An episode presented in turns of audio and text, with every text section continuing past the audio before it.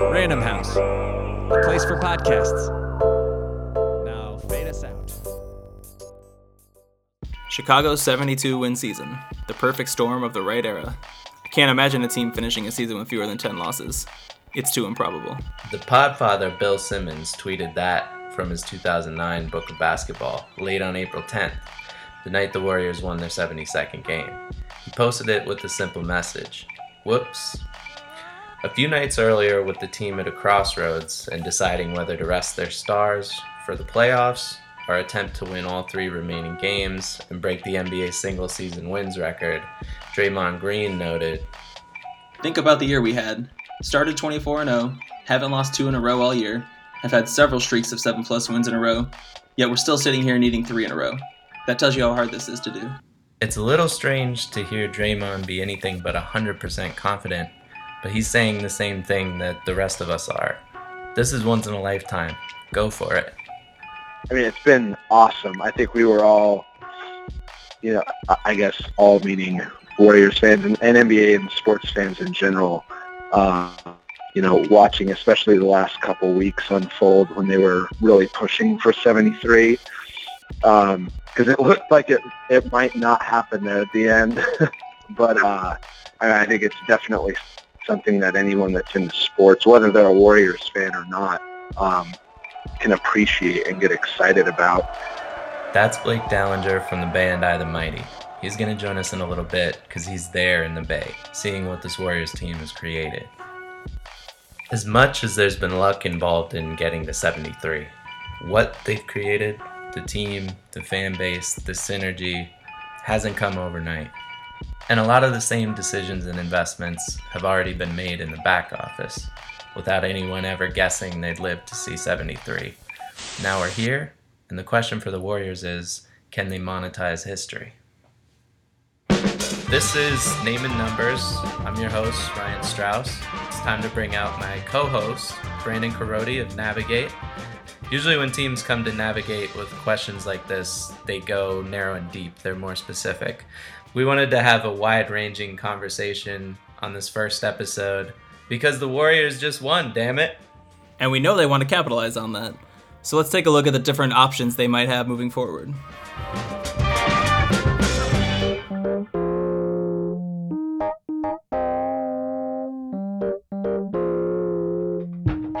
So there's a pretty reliable checklist to assess the team's revenue opportunities.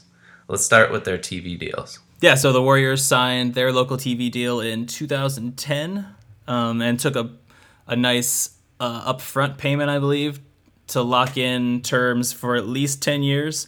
Currently, they're sixth in the league at 28 million a year, and I know the reset essentially has a clause that says they need to stay in that top six or seven range.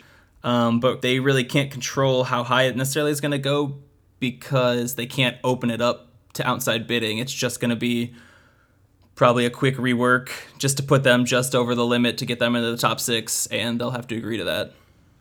The original had to have looked like a good deal to new owners Joe Lacob and Peter Guber when they took over in 2010. Yeah, I mean, anything to get them in the top 10 from a local TV revenue perspective. This was kind of the down years between the Baron Davis era Warriors and the, the Steph Curry Warriors that we see now. I think they just wanted the guaranteed revenue at that at that point for the next 10 to 12 years. It's much easier to plan moving forward when you know you have revenue coming in at a certain amount. Definitely a good thing, but it doesn't really leave room for the team to drive revenues even higher. Try again. So let's talk about the stadium deal that Lacob and Guber have been working on with JP Morgan Chase. They just locked it in at the beginning of this year. The total naming rights deal will be a nine figure deal, but it'll probably be a 15 to 20, if not longer, year deal. Um, that when broken down will be uh, a seven to eight figure deal. It's it's looking like it's going to be closer to the to the eight figures um, that the Brooklyn Nets are getting for the Barclays Center right now. Although right now the highest deals in arena naming rights at least are all two to three tenant arenas where there's a hockey team and a basketball team sharing. So the fact that they'd only have one, if they were able to get to eight figures, would be unprecedented at this point.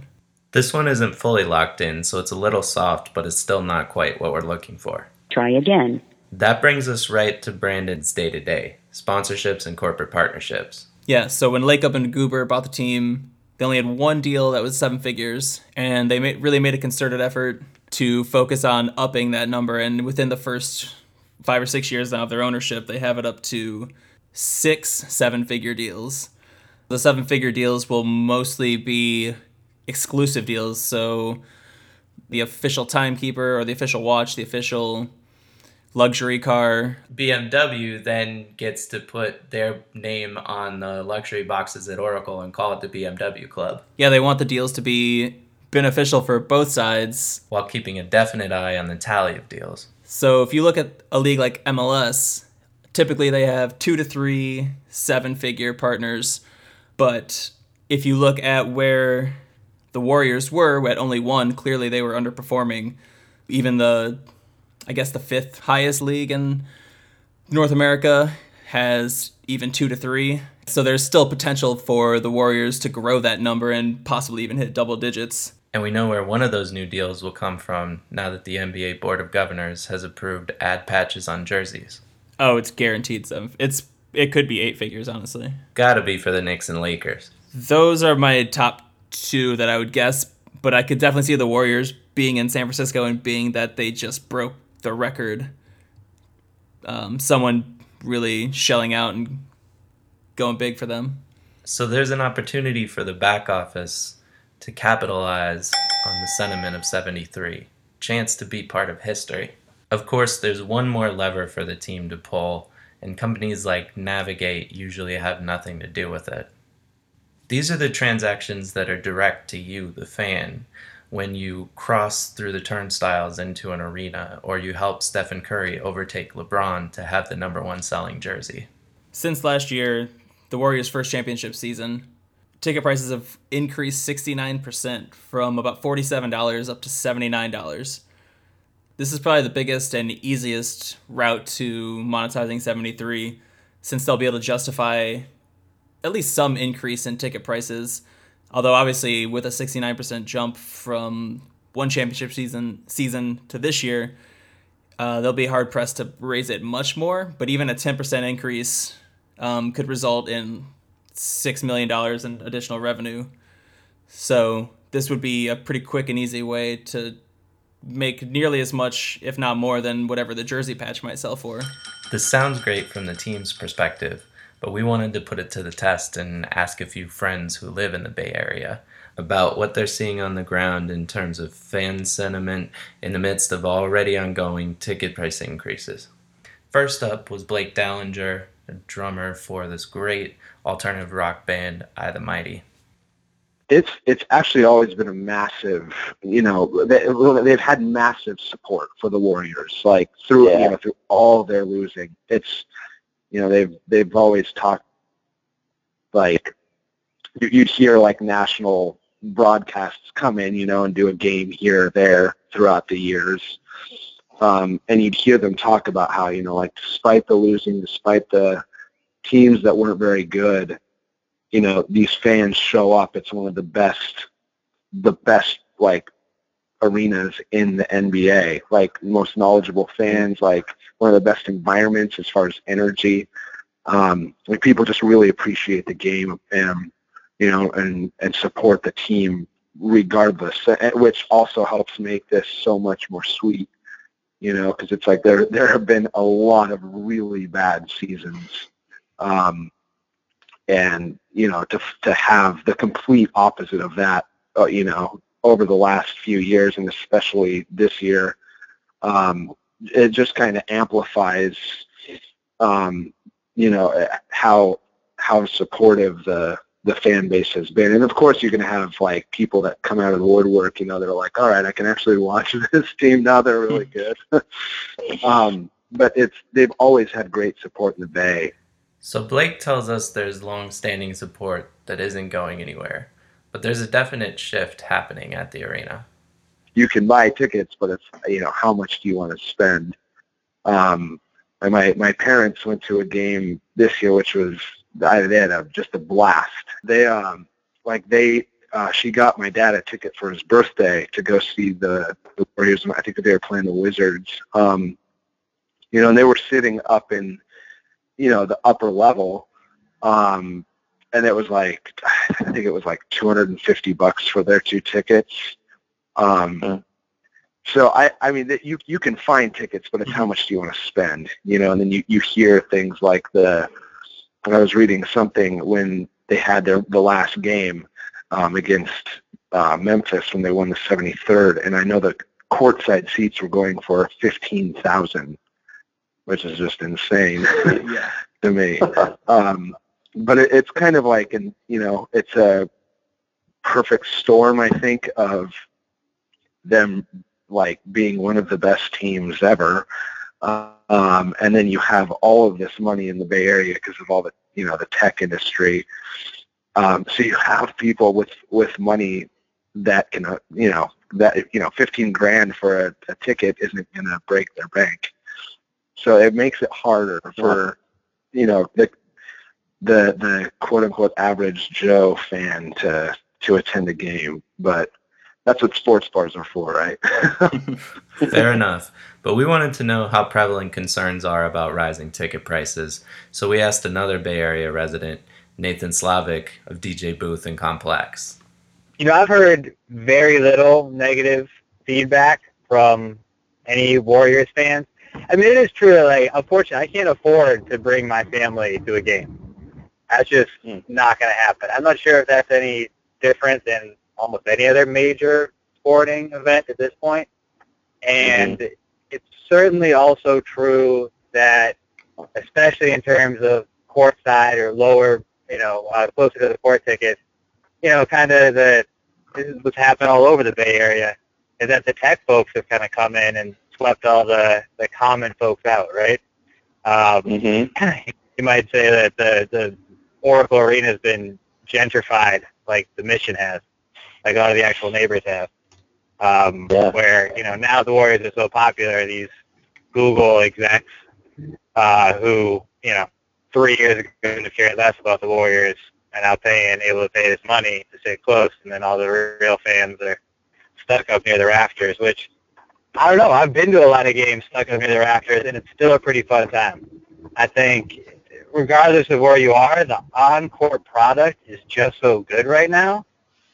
The excitement is so real that people are happy. Uh, you know, when when the product is that good as a business, you can get away with a lot more.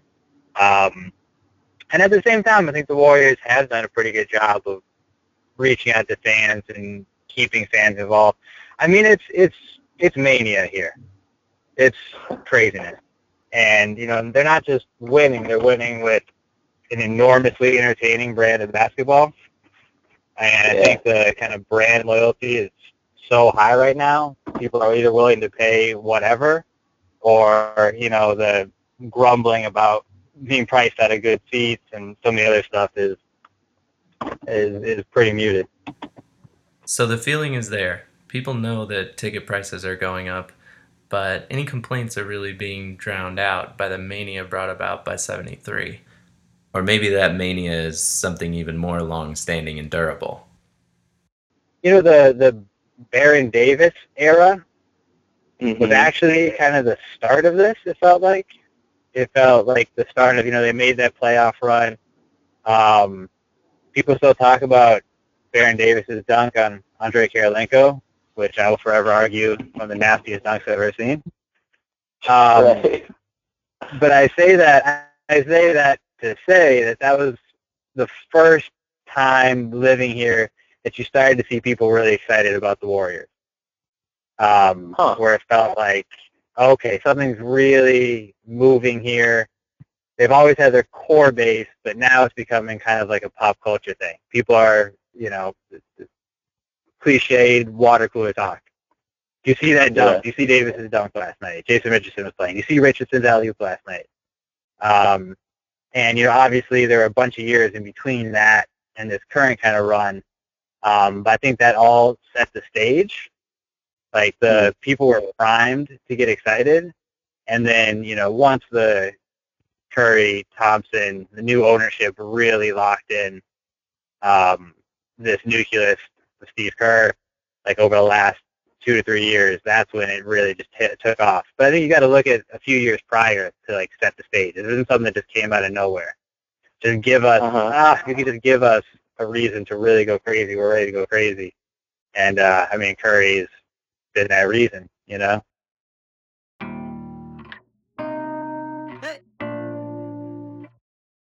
So the excitement's still going. The playoffs are here, and there's no denying that the Bay is still hungry for more. The team didn't start seeing sellouts, seeing 20% year over year revenue increases until they hit 67 in a championship. But it's hard to say that 73 is going to move the needle a whole lot more. All signs are pointing up, and it seems like smart money is on success for the Warriors off the court for some time to come. Even as success on the court is fragile, but has a similar outlook. If you're in the Bay, there's no denying the experience of a Warriors game, even though it'll probably cost you a little bit more next season. But as the fans and team grow together, there will be more business all around us when we go to Oracle Arena. If you're from the Bay, let us know what conversations you've been having about the Warriors in 73. Thanks to our guests, Blake's band, I the Mighty, is on tour with Pierce the Veil in June. Dates all across the country. Check them out. Nathan runs what's becoming known as the Grantland of hip hop over at djbooth.net. Definitely a good read. You can find us online through Random House or follow us on Twitter and Instagram at NumberPod. We're live now on SoundCloud, iTunes, Stitcher, and Google Play. So make it easy for yourself and click follow or subscribe. Thanks for the listen.